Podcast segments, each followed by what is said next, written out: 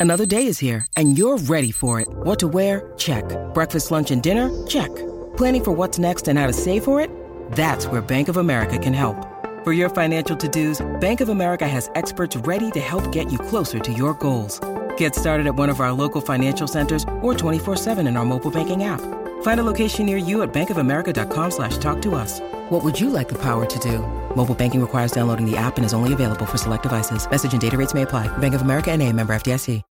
When you need mealtime inspiration, it's worth shopping Kroger, where you'll find over 30,000 mouthwatering choices that excite your inner foodie. And no matter what tasty choice you make, you'll enjoy our everyday low prices, plus extra ways to save, like digital coupons worth over $600 each week. You can also save up to $1 off per gallon at the pump with fuel points. More savings and more inspiring flavors make shopping Kroger worth it every time. Kroger, fresh for everyone. Fuel restrictions apply.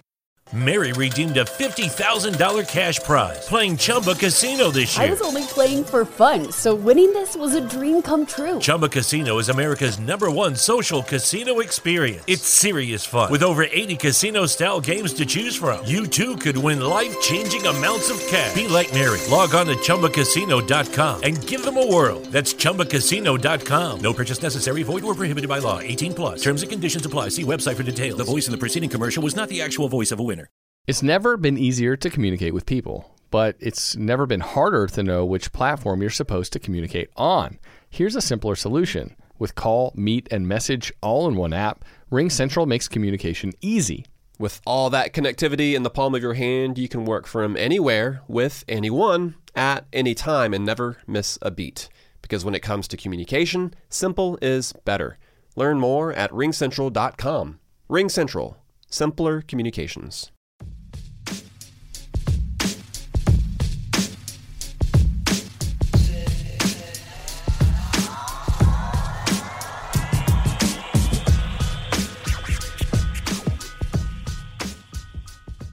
Welcome to MLB Daily, your one stop shop for daily baseball content.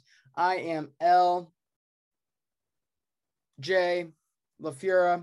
Alongside me, I've got Brandon Karaman. We are a Belly Up Sports podcast.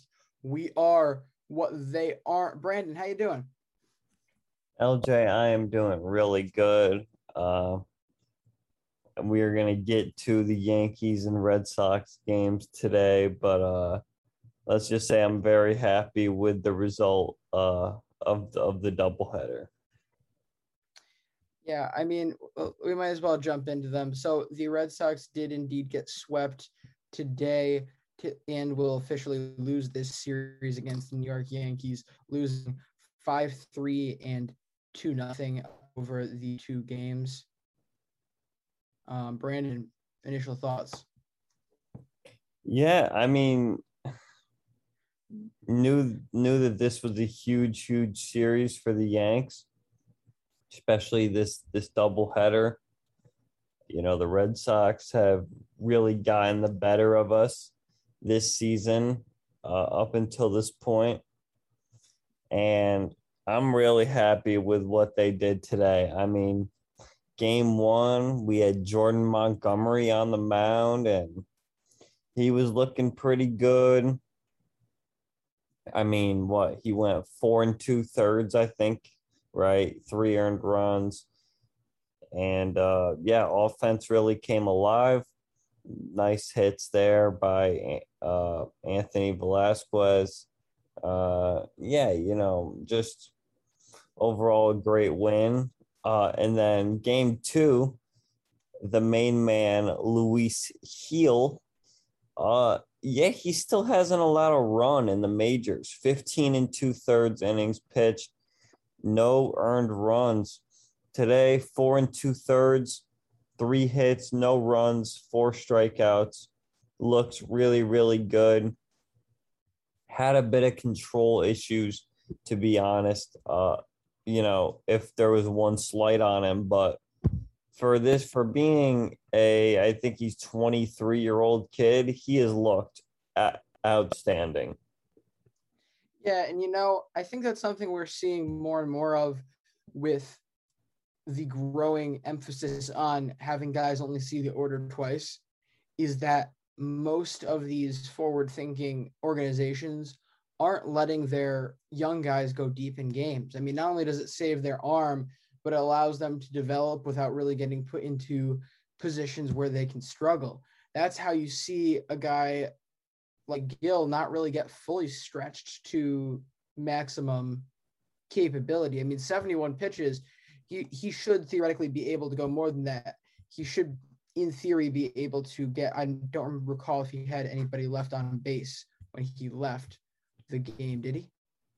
No, but you know, I'm okay with that because you are right. Like it makes sense to not, you know, stretch these guys out, especially because Gil has just been like every time he he finishes a start for us, he's been able to go right back down, which uh, is really good because he was the 27th man that that you get that you you were allowed to get uh, when you play a doubleheader.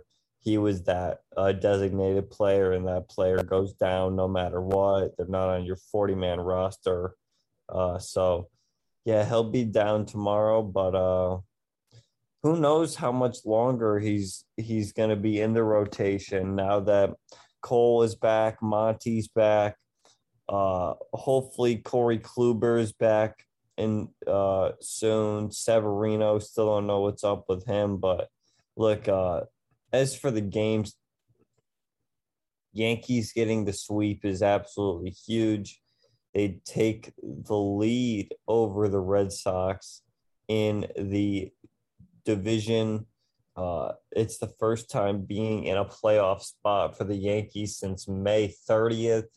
They were 10 and a half games out uh, back in June or July. I think July 6th was when we were 10 and a half games out. But yeah, LJ, I mean, Nathan Eovaldi really pitched good, but what's going on with your guys' offense? Because three runs in two games is very uncharacteristic of the Reds of this 2021 Red Sox. Brandon, that really in its root has been the core issue, or at least the only issue that I can complain about with this past month. There really hasn't been a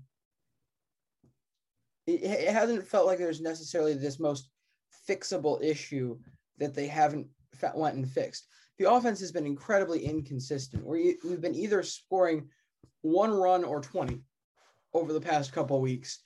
And of course, that'll make your numbers seem just fine and fine and dandy, but it doesn't always win these games. You know, with that being said, again, we've we've seen them put up 20 twice or close to 20 twice in the past week, two weeks. So we know we know what's there. I don't have any real concern that that's not going to come back and that's not going to start to show itself, especially when we get into this schedule, which thankfully, I mean, I certainly would like to be in a position where the Red Sox are in. I believe they've got the fifth easiest schedule or something like that. They're pretty low, five or seven um, in the league for the rest of this stretch.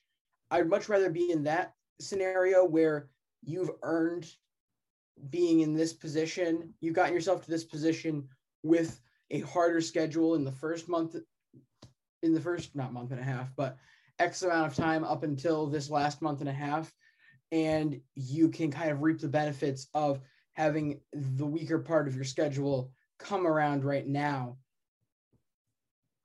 Um, as for a positive from this series, look, I feel kind of comfortable saying this is exactly what we needed in terms of a rotation. Nathan Eovaldi, five innings, two earned, absolutely good. Uh, Tanner Houck, four innings, two earned. I believe he only threw 50 pitches, but um, Cora tends to like to go with a three inning relief job in the double headers a lot anyways. So it makes sense for him to have pulled him regardless after four and just start to go into that whole setup mode. Besides that, I mean, yeah, it seems like this is a very effective and capable pitching staff. Getting Martin Perez and Garrett Richards out of there makes a huge difference. Brandon, I'm not sure if you caught this, but Brandon, or not Brandon, Matt Andriese has officially been designated for assignment. The Matt Andriese era in the Boston Red Sox is over. We're thankful for that. The question I now ha- have to wonder is where is this come where is the de- next demotion coming? Because tanner houck has to get onto this roster he was the 27th man today and that's how it's been for the last three starts. He's been in the, he's been in the rotation for about three starts worth. Same with Gil, yeah. and he hasn't gotten in and he has been named a full-time member of the rotation. Like he's not he's not going to be, be be leaving the rotation. He has flat out taken martin perez's spot there so somebody has to go i'm not 100% sure who that is i i think i think the uh front runners are going to be either of the guys they traded for at the deadline or garrett richards but i'm certainly going to be waiting to see who it is. Odds are it'll be Austin Davis. Seeing he only has a year and a, a year of service time in, so I would have to assume he's yeah he's got one option year left. So if that's not being used right now, so he would probably be the most likely guy to be on the move. So the Red Sox have played two more games than the Yankees have on the year. And uh, after next weekend, they, that will not be the case as the Red Sox have uh, the rare, well, we of course play tomorrow, Wednesday. Well, I guess it's today for those listening. The Red Sox are off Thursday, have a three game series against the Rangers the, over the weekend, and then an off day Monday. So you guys have two off days in five days, which you don't see very often on the major league schedule. No, you're right. Um, another question I do have to ask about this game, and I mean, I know he's not going to answer this, but Alex Cora, what are you doing? There's really only been over this past week, week or so, one decision that I could seriously question, and that's that's pretty good for the major league level. I feel like most managers get questioned much more. Josh Taylor, of course, has pitched fantastic. He is going to be a very good left-handed reliever for us for a number of years to come. But he gets reactivated from the COVID IL from I believe it was just symptoms, very similar to JD. And so either way, though, with that with that type of IL stint, it's not like he's been throwing. He hasn't been keeping warm. This is his first game back. Yes, he's a fresh arm, but you throw him into the most high leverage situation of game one and expect that to go well. I I question the judgment there, right? Am I am I right in questioning that? Yeah, uh, especially when you have a bunch of other options that you could have went to there, right? Like Mm. I'm not like, of course, I don't watch the Red Sox every day, but it just seems like that's a weird spot to even bring him in to start with because it is a seven inning doubleheader, and when you think about left right matchups and everything, and like we're not going to get into that, but it just it just seemed a bit strange. Yeah. Honestly, I'm excited. It, it has felt like a very long time since the Red Sox bullpen has felt this deep. Like they're not the most consistently dominant group, but I mean, I don't think I can complain with Matt Barnes, Adam Ottavino, Josh Taylor, Garrett Whitlock. Hirokazu Sawamura when he's not pitching like a total dummy. You know, which is- Hansel Robles has actually been really good. Like, if you look past his ERA and you see how many like appearances he's had this year where he hasn't allowed a run, it is a lot. It's just when he's had appearances when he allows runs, he gets shelled. So it's like, look, the other thing I think we always need to keep in mind the life of a reliever is very fickle. So you can get hot, you can get comfortable and go at it and have a great year. But sometimes even just a change in location can completely screw with your year. We've seen it time and time again where relievers that get traded at the deadline, either they don't acclimate to the team and the city, just the overall change in the middle of the year affects them. And they're not nearly in the same form they were even a week before the deadline. So I think, of course, it's there's going to be a lot of tough decisions in the next couple weeks for the Red Sox in terms of what they're going to be doing with this 26 man roster because of course the thing I was going to lead up to now is Ryan Brasier is going through the process of his rehab starts. He should be coming up any week now, which will add another late innings guy to this team. So realistically, with the 26 men that we've got right now, two have to go. And that's not even considering a potential Christian Arroyo return. Yeah, uh, it's if if you were to play that game with the Yankees, it gets very complicated. There's just so many different uh, moving parts right now. But the Yankees and Red Sox will finish up the series today. Nick Pivetta takes on Andrew Heaney. Uh, yeah, both teams could really use the game. Should the Yankees win, it'd be a sweep. They'd have won six in a row and have a two game lead over the Red Sox. Or no, what would that be? A one game lead over the Red Sox, however it is. Uh, and then should the Red Sox win, they can come out of the series still ahead of the Yankees. So, uh, yeah, really big game for for both teams. But uh, let's move on to some other news not pertaining to our teams. Tommy Pham, it's a name we haven't talked about in a while. Well, tonight for the Padres, he hit the longest home run so far of the season. LJ, 486 feet. Brittany, you know what that sounds like? What's that? A piss missile.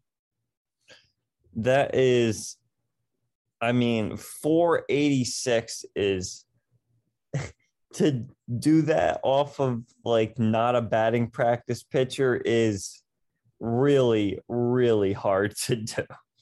I know. You know, it's interesting. I, honestly, I find this fascinating because it's like there's a leveling out of that dynamic that you find in high school that theoretically you wouldn't think was there. I mean, I'm sure the math makes sense, but like you think about high school, the best pitchers are usually the ones who give up the most home runs because most guys aren't able to actually hit home runs, but the guys will throw hard enough that if you stick your bat out, it'll go 400 feet. You got you're you should be surprised that that doesn't happen more. You're I should, I'm honestly sometimes surprised that more guys don't get more of these mammoth home runs with how hard guys are th- throwing it these days. I'm not sure how f- fast that ball was thrown to him, but I'm sure that has to have some effect or come into account on that type of stuff. Mary redeemed a $50,000 cash prize playing Chumba Casino this year. I was only playing for fun, so winning this was a dream come true. Chumba Casino is America's number one social casino experience. It's serious fun. With over 80 casino style games to choose from, you too could win life changing amounts of cash. Be like Mary. Log on to chumbacasino.com and give them a whirl. That's chumbacasino.com. No purchase necessary, void or prohibited by law. 18 plus. Terms and conditions apply. See website for details. The voice in the preceding commercial was not the actual voice of a winner. Hey, if you've had a bladder leak today, listen up. I get it. I tried pills and pads for years but couldn't find relief until I found Axonics Therapy. It's a tiny device that put me back in control of my bladder. Why not see if it could work for you? Visit findrealrelief.com. That's findrealrelief.com. Consult a bladder specialist to find out if Axonics is right for you. Results and experiences may vary. For more information about safety and potential risks, go to findrealrelief.com. Well, I can tell you right now on Baseball Savant. All right, so it, it was it was either a changeup or uh 98 plus. Let's We'll see here. Uh Rockies Padres as the as the Padres drop another game. LJ, if you want to talk for a couple seconds about that, I mean the Padres Padres- now they they genuinely have less than a coin flip chance to make the playoff right now. Is that fair? Because the. Reds look like they are they they're they're coming. Well, call it a hot take if you want. The Padres don't deserve to be in these playoffs. I don't think I can count how many times that they have lost to the Rockies this year, or at least it feels like they've lost to the Rockies, which means it's a close time. We said for two divisions, it was very much essential that they each of the top teams absolutely beats down on the bottom teams because of how competitive it's going to be at the top. We said that about the NL East, and we said that about the NL West. And that was before the Giants were even a factor. If the Padres were going to come into a playoff spot, and if the Padres were going to come into a, even a division or good seed, whatever it may be, they had to clean up against the Diamondbacks and the Rockies. And it just feels like the Rockies have had their number this year. So at some point, you got to close out these games against beatable opponents if you're going to expect to make the postseason. As for Cincinnati, they're playing amazing. You know, this is the exact team that we had thought we were seeing at the beginning of the year. You're not always going to get a complete season out of teams. I can think of very few teams each year that you can say played a complete season. There's always going to be stretches, there's always going to be lulls. The thing with the Reds is that they weren't actually expected to be this good. Everybody's talking Brewers Cardinals, Brewers Cardinals. No one really had any anticipation or high hopes for the Reds. So when they cooled off after that first month, everybody stopped caring and it took way too long for them to get back into that situation. So Tommy Pham's home run, the pitch was 86 miles an hour. I wasn't even close. Well, I'm assuming that it was just some kind of hanging off speed that he he spun really hard and it didn't move. It was as your dad calls it. Yeah, oh yeah, the 12 12. It was probably something like a 12 12 curve. Good old 12 12 curve. It's my favorite pitch in the book. It's it's a hitter's favorite pitch. That's that's for sure. Oh, it's it's absolutely stunning. Especially on especially on 0 days rest. Oh yeah. 3 3 to 4 straight games is the premium um, amount of rest and arm health to be able to throw a proper 12-12 curve in my book if you ask me all right. Well, this next story uh, is a bit more serious, but we have since found out good news about it. But Chris uh-huh. On the Oakland A's, uh, he was hospitalized after he took a 100 mile an hour line drive off the bat to his face. Uh, he got carted off the field brought to the hospital. He was conscious the entire time, which uh, is very good. And they do think that uh, there's going to be a few more uh, like bone fractures that come through that they're going to find out about. But uh, I guess just he got hit like right under his eye. Uh, and they don't think that anything is an issue there other than just a couple orbital bones broken probably and uh, maybe a few stitches but they according to a's manager bob melvin uh, he's doing very good at the hospital which is what you like to see especially because look lj this stuff is going to happen right? I mean there's there's no avoiding it because for as many times as we see line drives go up the middle for one to actually connect and hit with a pitcher, which has happened a million times, right? I mean, we we've seen a ton of pitchers get hit with a line drive. So, uh, for to, but just you never know when it's going to happen. It's always so random, and I think Chris Bassitt really, uh, you know, I'm happy that he's he's okay, and uh, because stuff like this is going to happen, and it's obviously terrible to the guys that it does, but uh, yeah, thank God he is doing okay, and uh, definitely best of luck to him. Yeah, thank goodness he's doing okay. This again shows the guts it takes to be a pitcher. I mean, no no self-respecting major league baseball player will admit it, but I'm sure I'm 100% certain there are guys that chose the outfield purely out of comfortability. Like it they played better knowing that they had a little more time to react to the hit ball. The rest of the infield at least gets is in a ready position, but the pitcher's mound, being a pitcher, it is the by far probably the most scary, yeah, scary position to play in the field because not only are you closest to the hit the ball in play, but nine times out of 10, actually probably more than 90% of pitchers, when they finish their release, are in a very compromised and vulnerable position where they can't necessarily quickly react and get out of the way or get their glove to a lot of balls. So thankfully, we don't see a lot more of these, but every single time you do, you just watch in horror because something could go seriously wrong. I'm surprised more don't. I mean, this this reminds me, gives me shades of back when Little League Baseball started using the material, the uh, hats with the semi, the semi flat rims. Mm.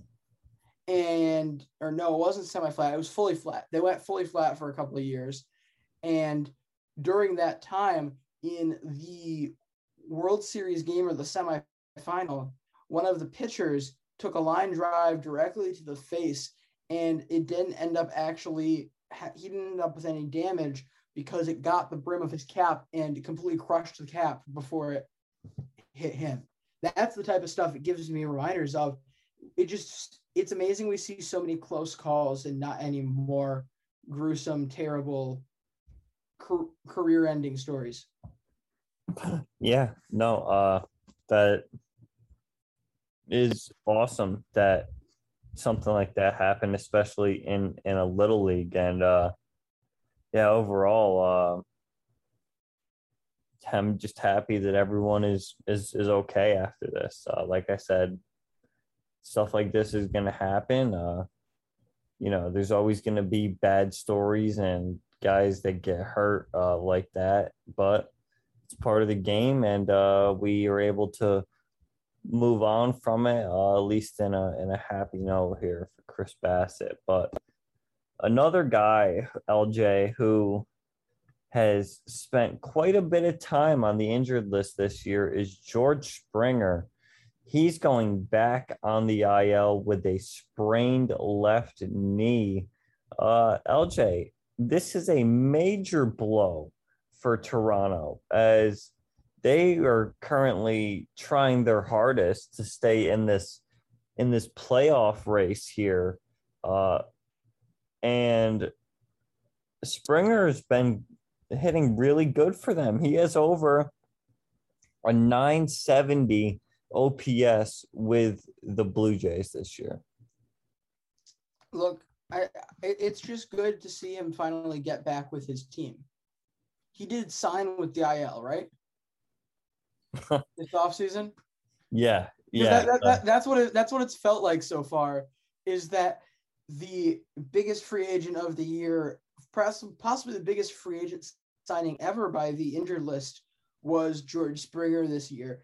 I mean, I forget. Jacoby Ellsbury is is the star of the team. He he's he was the future All Star.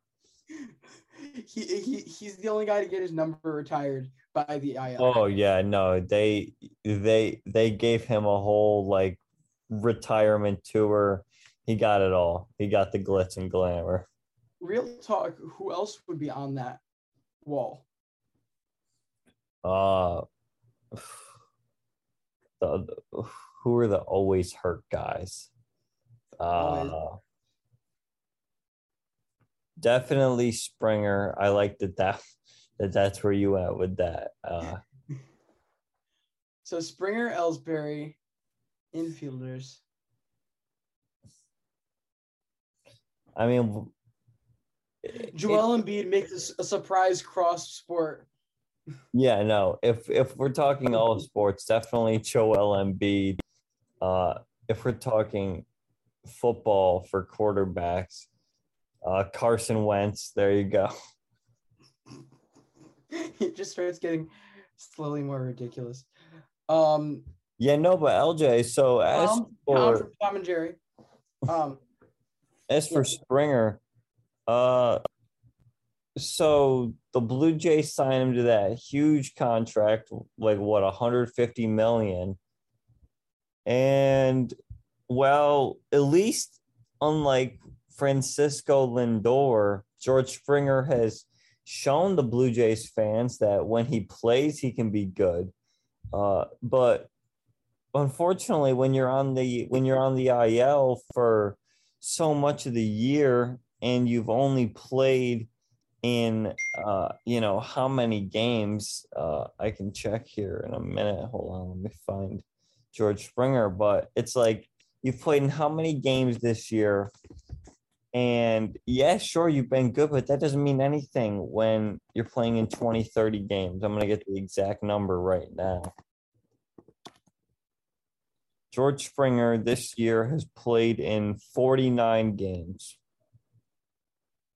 And he's getting paid 30, 30 million dollars. Look, it, this isn't a big deal, I don't think. 23 million. Long term, because I don't think this roster was actually ready to compete for a playoff spot to begin with at this point. I think that it's shown us that even with Springer. So him not being there isn't necessarily ruining their chances to win. Then by that logic, you then move to the fan base and whether the, fan base having an issue is going to seriously impact the, the the future of his career because of the amount of negative pushback he'll always get. Like if he was in New York right now, if he was in Boston right now and only played 49 games after signing that contract, he would get so much ridicule over the next whatever tenure of his contract. He could do a million things right and probably still not get the respect of the entire fan base. And that can break a lot of guys. But here's the thing Brandon, have you ever talked to Graham Wallace? Yeah. Yeah. These guys are too polite to actually get mad about it for about this guy. Like, I genuinely don't think they can really these Canadians can really get mad at George Springer for not being out on the field. So you add that in, and then you think about the the amount of leadership that it already appears he has brought even from the bench. I think he's going to have a very strong impact on this team, whether he's out there or not. And if his if his play isn't going to be able to put them in the playoffs, then it's really not the end of the world. Yeah, no, uh, I agree. You make a good point. Uh, hopefully, Toronto in the future, you know, they got all these good, great prospects. Uh, hopefully, they can get some somewhat of a bullpen put together uh, for the upcoming years to supplement this great lineup and uh, potential really good starting rotation. But uh, LJ, speaking of the uh, teams that are going on making moves, the Dodgers have signed Shane Greene to a major league contract. Uh, you know, this is kind of a weird signing because Shane Greene pitched pretty good in 2019 and 2020. Uh, 2.39 ERA across 90 and a third innings in those two seasons combined, but he's remained on the free agent market for the entirety of this this year. I mean, he became a free agent after the 2020 season and still hasn't been signed until now. Uh, LJ, it's uh, safe to say he's he's he's been waiting for a good offer. Well, he did play a little bit with Atlanta this year, correct? Oh, that's right. Yeah. What is this article saying then?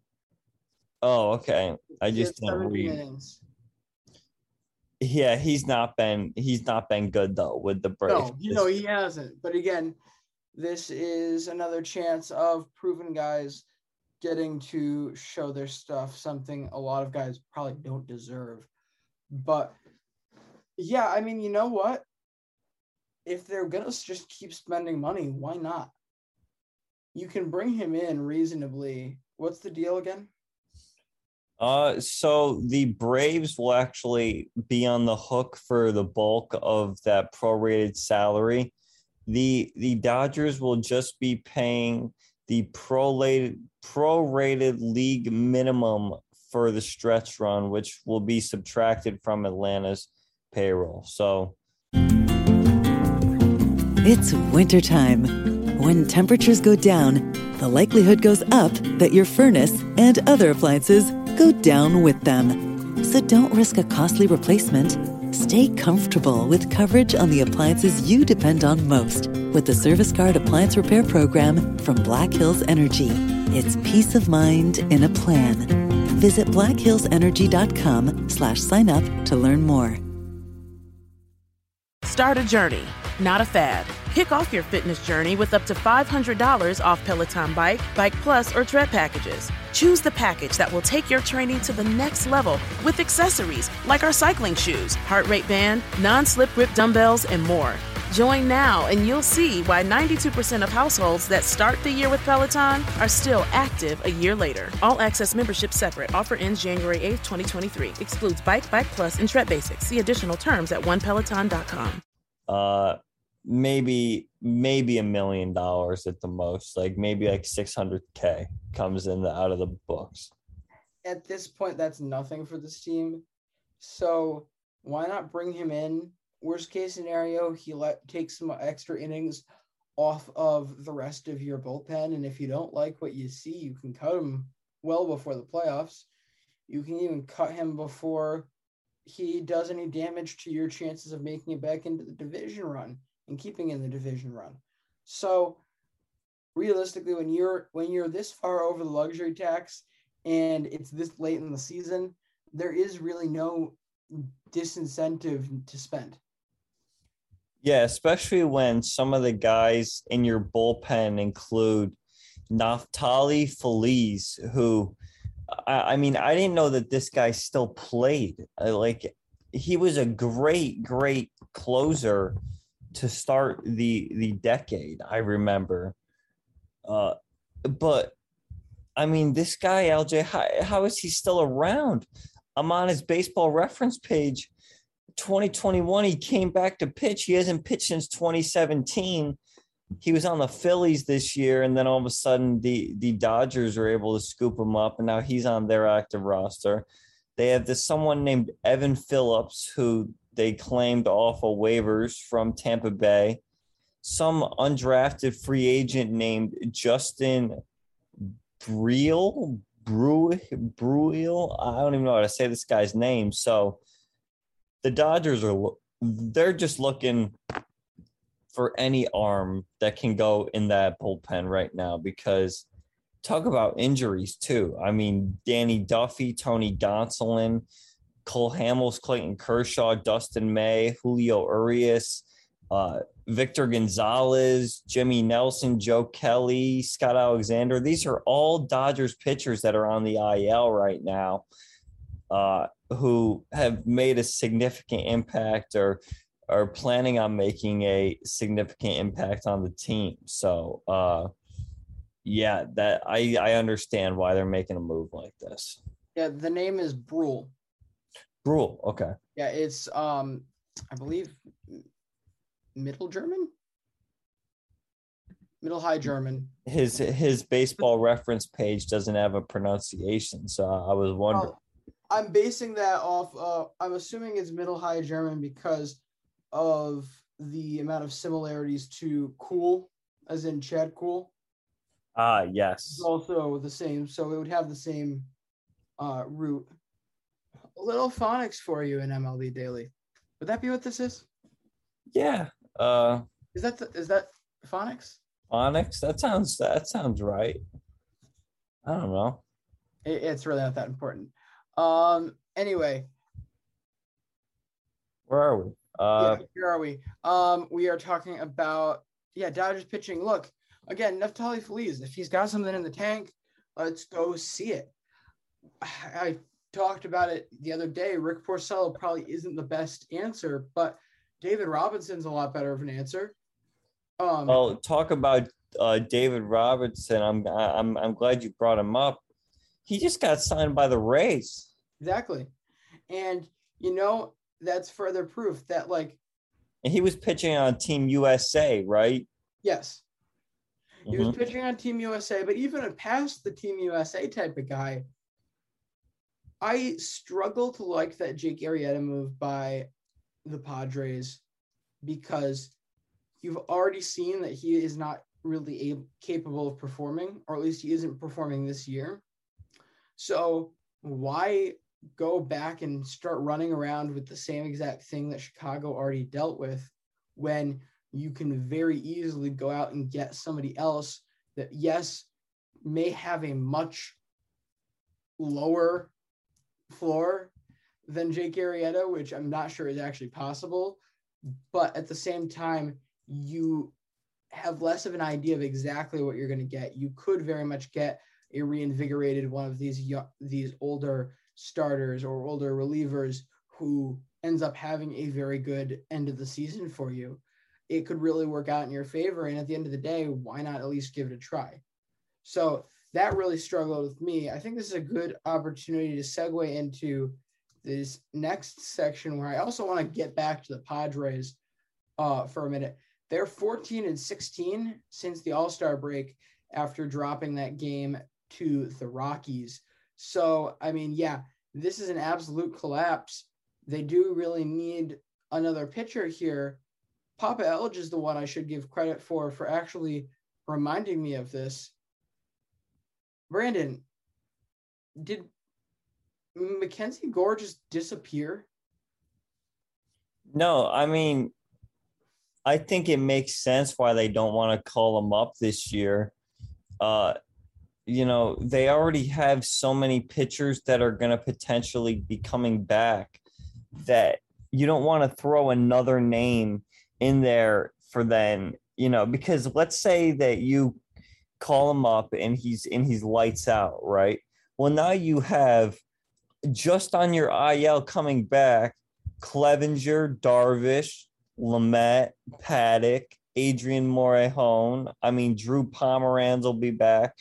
It's just like you have all these guys that are coming back, and then you're also going to put him in the mix this year, and you sign Jake Arrieta, and you have Blake Snell, and Joe Musgrove, and Ryan Weathers. I mean, you have all those guys too. So, you know, it makes sense, but I'm sure I'm sure he'll be up at some point. He's still really young, if I remember right. Like he's not he's not very old whatsoever. So, um, yeah, he's only 22, so like he's he's he's still young. Look, I just I can't buy it. I I I understand what you're saying here to an extent, but I cannot buy that that's a good enough reason. First off, I don't I don't see having too much talent as a problem. And it's a little backwards you're thinking here of what are they possibly going to do if he pitches lights out? If if you're one of your top prospects, if the 27th best prospect in baseball pitches lights out, that's a good thing. That means the team did its job in scouting, in developing, in preparing a very good future starter for the this team. So that's an absolute. He could win. be hurt actually right now. He's not on the IL. He's not shown on the IL for. Uh, well, he hasn't pitched. He hasn't pitched at the AAA level since uh, June 18th. Interesting. Where he went one and a third, allowing six runs, only two were earned, uh, and three home runs. Wait, what? How can he have three home runs allowed, but only two earned runs? Oh, okay. If like some, oh, actually no, because so if you like, let's say you're hitting, and you hit a foul ball, and someone, it's like a a very catchable fly ball. that lands foul and the guy makes an error on it and is unable to catch it, it doesn't count as an earned run for the pitcher if the player later in the at bat hits a home run. It doesn't count as an earned run or as an RBI for the player. So you can hit a home run and not get an RBI should you have been out on an earlier foul ball in the at bat. But yeah, uh, yeah, I guess now let's take it as a hypothetical scenario. Okay. If, if he was healthy, by all logic, your goal this year was to make the playoffs. Your goal is this year was actually to win the division. Doesn't look like you're going to do that. So you got to at least make the playoffs. And you cannot deny that the odds are more likely than not than a a healthy Mackenzie Gore will pitch better than Jake Arrieta.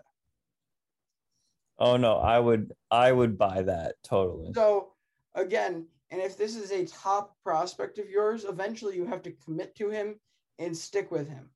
This isn't with pitching, it's not necessarily the same of of where you can you're really going to manipulate the amount of option years with the top guys.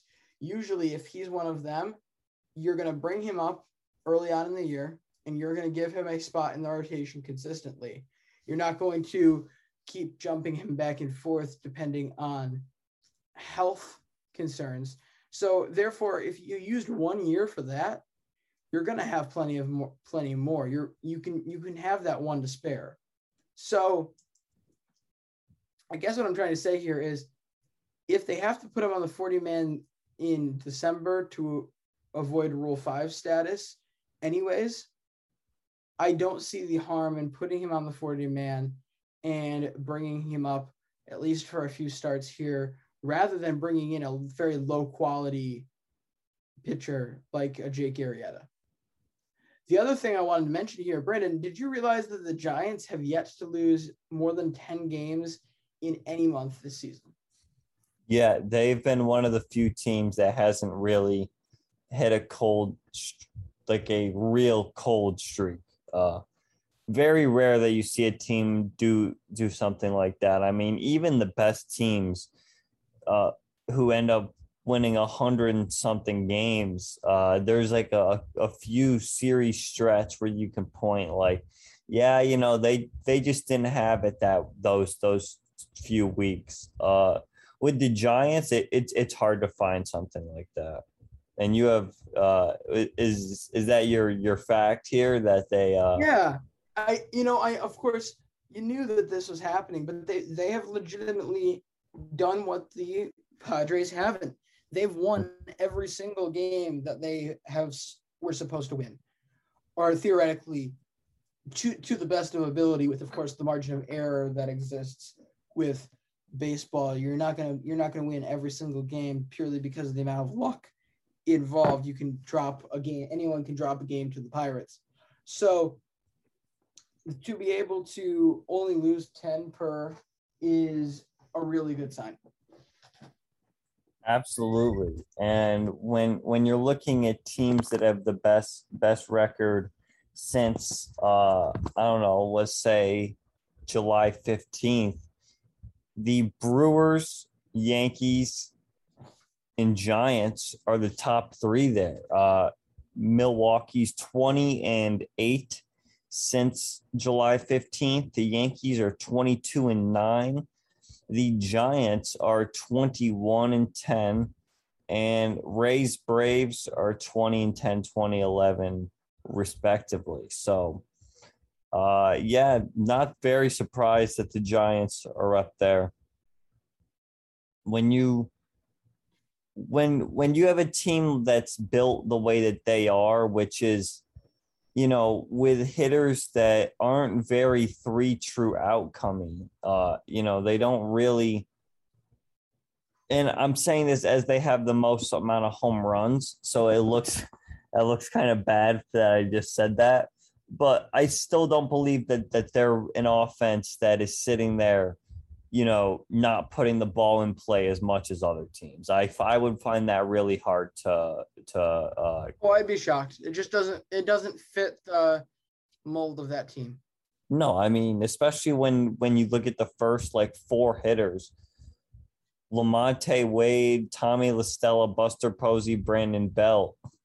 Out of those four guys, like yeah, Posey and Bell are gonna a swing for a bit more power, but they're not. They're also not strikeout. You know, they aren't striking out 150, 180 times a year, both. Mm-hmm. So, yeah, no. Uh, I just I want to see if this Giants team is like built good for the playoffs because in theory it is, right? They have a roster that's completely built to their ballpark. They have a ton of lefties who like to pull the ball, which the Yankees should, you know, look into doing. Uh thank God they finally just traded for guys like that, but they should have always been looking for left-handers because playing to your ballpark is such an underrated thing that you kind of need to do, right? Because it's like if the Red Sox got a bunch of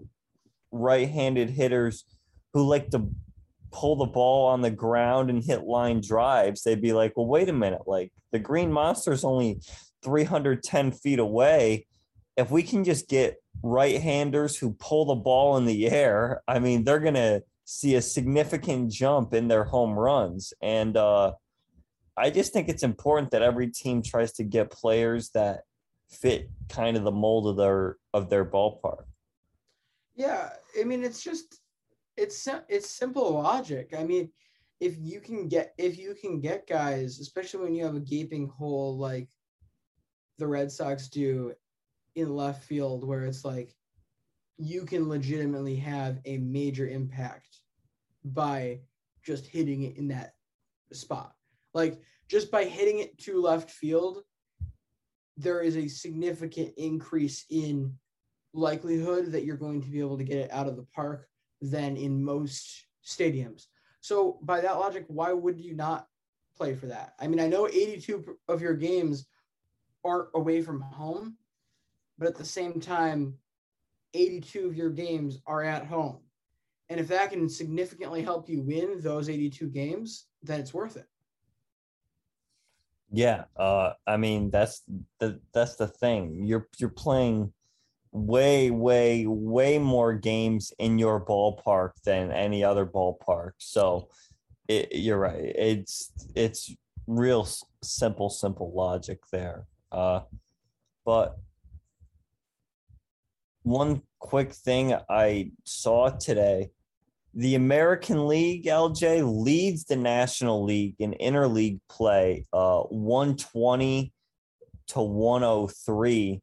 However, they have scored 21 less runs than the National League, despite having a 17 game advantage over them. So They just win blowout. Who's been who's been giving up all the all the runs? That's what I want to know. Who screwed up so bad to get these numbers all off? Well, tonight it was Toronto giving up 12 runs uh, and only scoring six. Uh, they were the ones that. Uh, yeah, but, but that's six of 20 or whatever. So, like, that's hard especially when it's that many games. When you've won that many games more than the other side, it takes it takes quite the effort to be able to get blown out enough to not have it evened out. Because you figure the majority of games, actually, I'm not sure what the average is. What would you say the average difference score differential is? Three runs? You know, I'm looking right now. Uh, I want to see what it was last year uh, between the AL and the NL. Let me see it. In the league.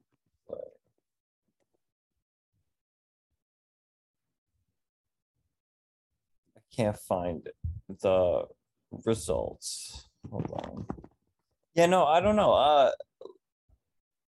uh you know, we're speaking about interleague play and how lopsided we think the run run differential is. Uh, do you really think that it's as important anymore? Like, because like it used to be. I I like the way that they used to have the schedule where it was like, okay, for two weeks in June, you just play all your interleague series and then it's done. And then you play like maybe one interleague series besides that. Uh, now that there's an uneven amount of teams in both leagues, you're always getting an interleague game, which is cool. But uh, I, I've heard some players voice their opinion saying like there's no point to have an American and national league if you're just going to always have them playing each other. And I get that.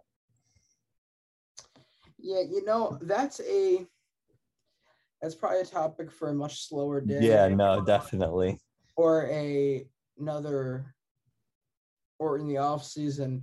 But I think there are a number of ways that you could make the league more interesting and more competitive and perhaps less interleague and really giving some build up to the playoffs and the few interleague matchups you have would do a lick of good.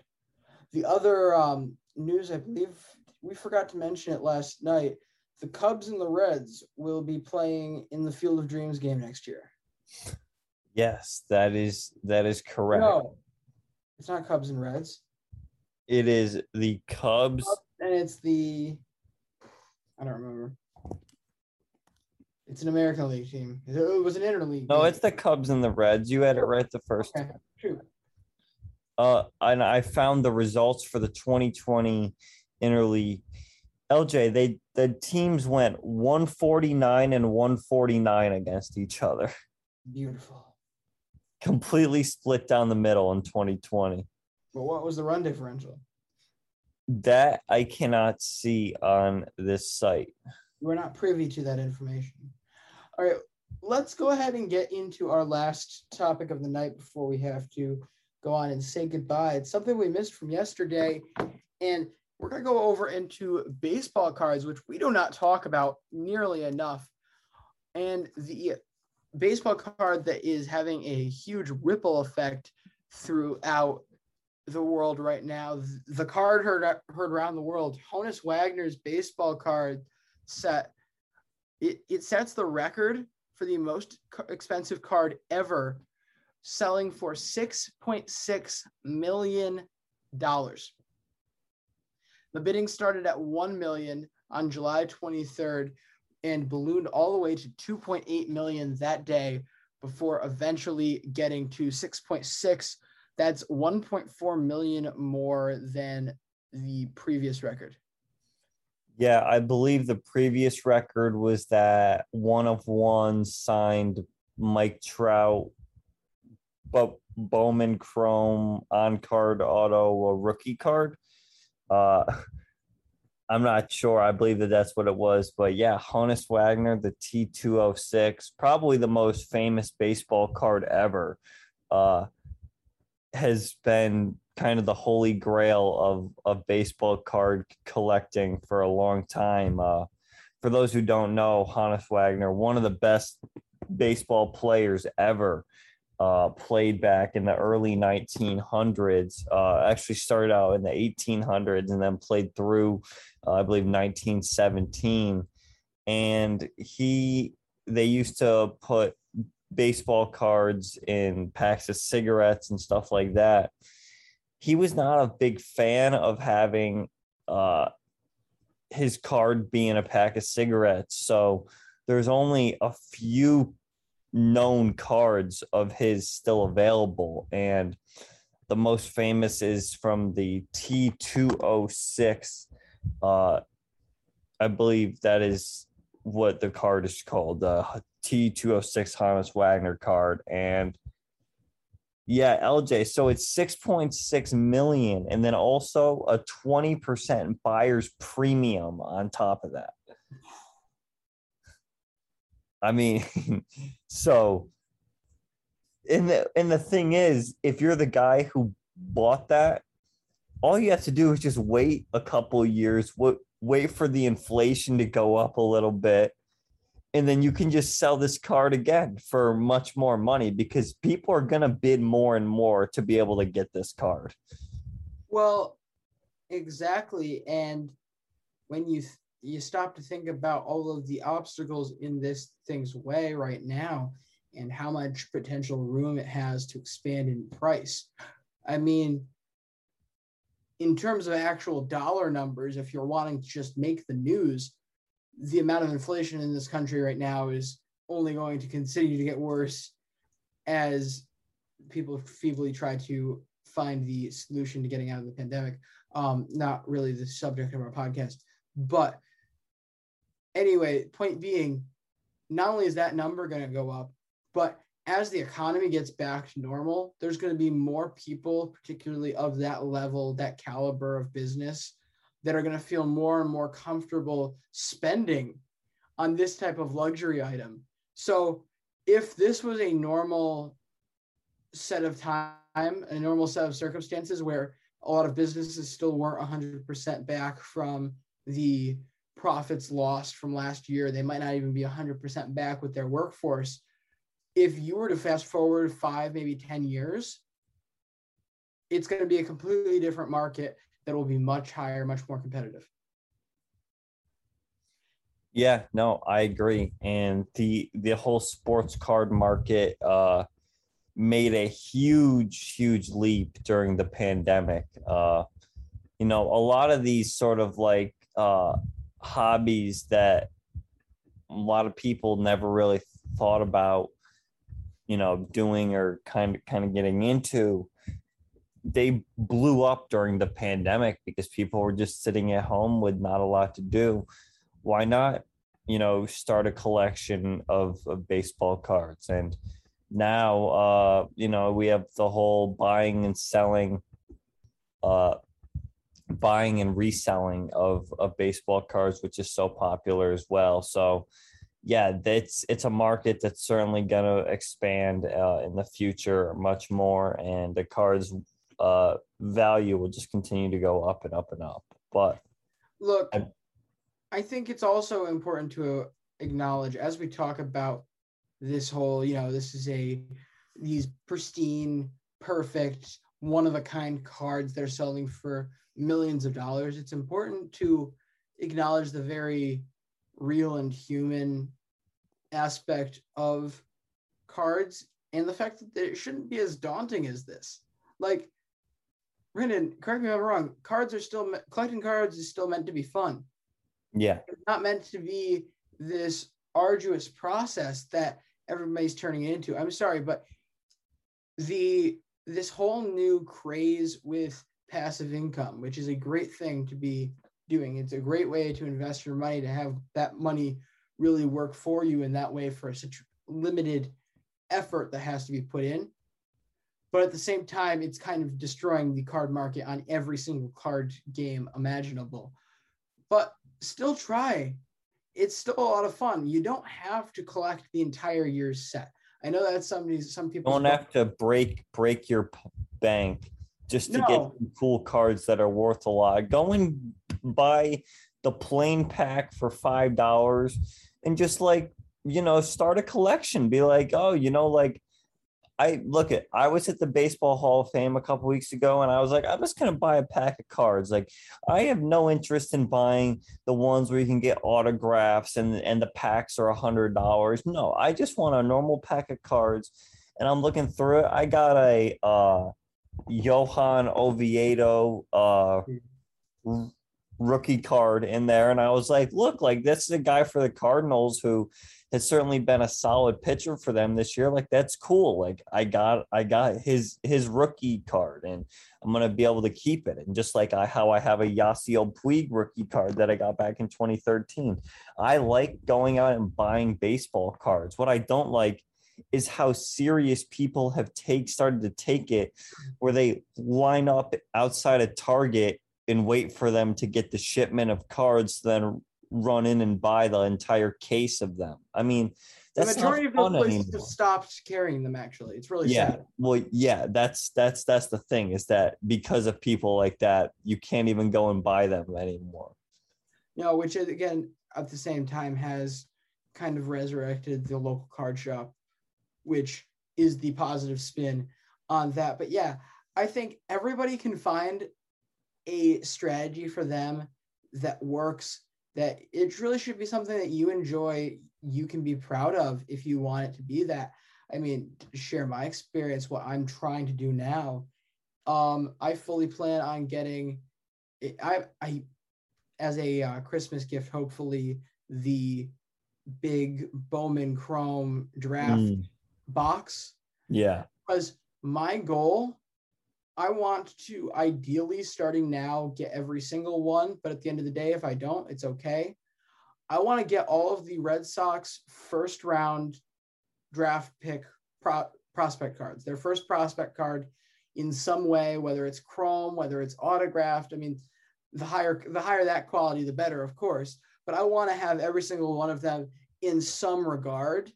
I already started uh, recently getting a Nick Yorke card, and at the end of the day, will I will I get it graded? Perhaps just to see what it is, and that way I get the nice casing and protection.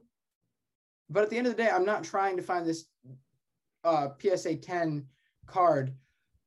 I'm just looking for things that I can be proud of, that I can enjoy, and enjoy having. And the other thing too is, you act people act like if it's not these million dollar cards, these hundred thousand dollar cards, then they're worthless. The vast majority of these cards, even base ones, if they're of any value, especially like even a base rookie card, skyrockets in actual value from one point to the other. Because I mean, you think I'm just assuming, let's call a pack of cards five bucks and you get what 10 of them in there. So it's like 50 cents a card.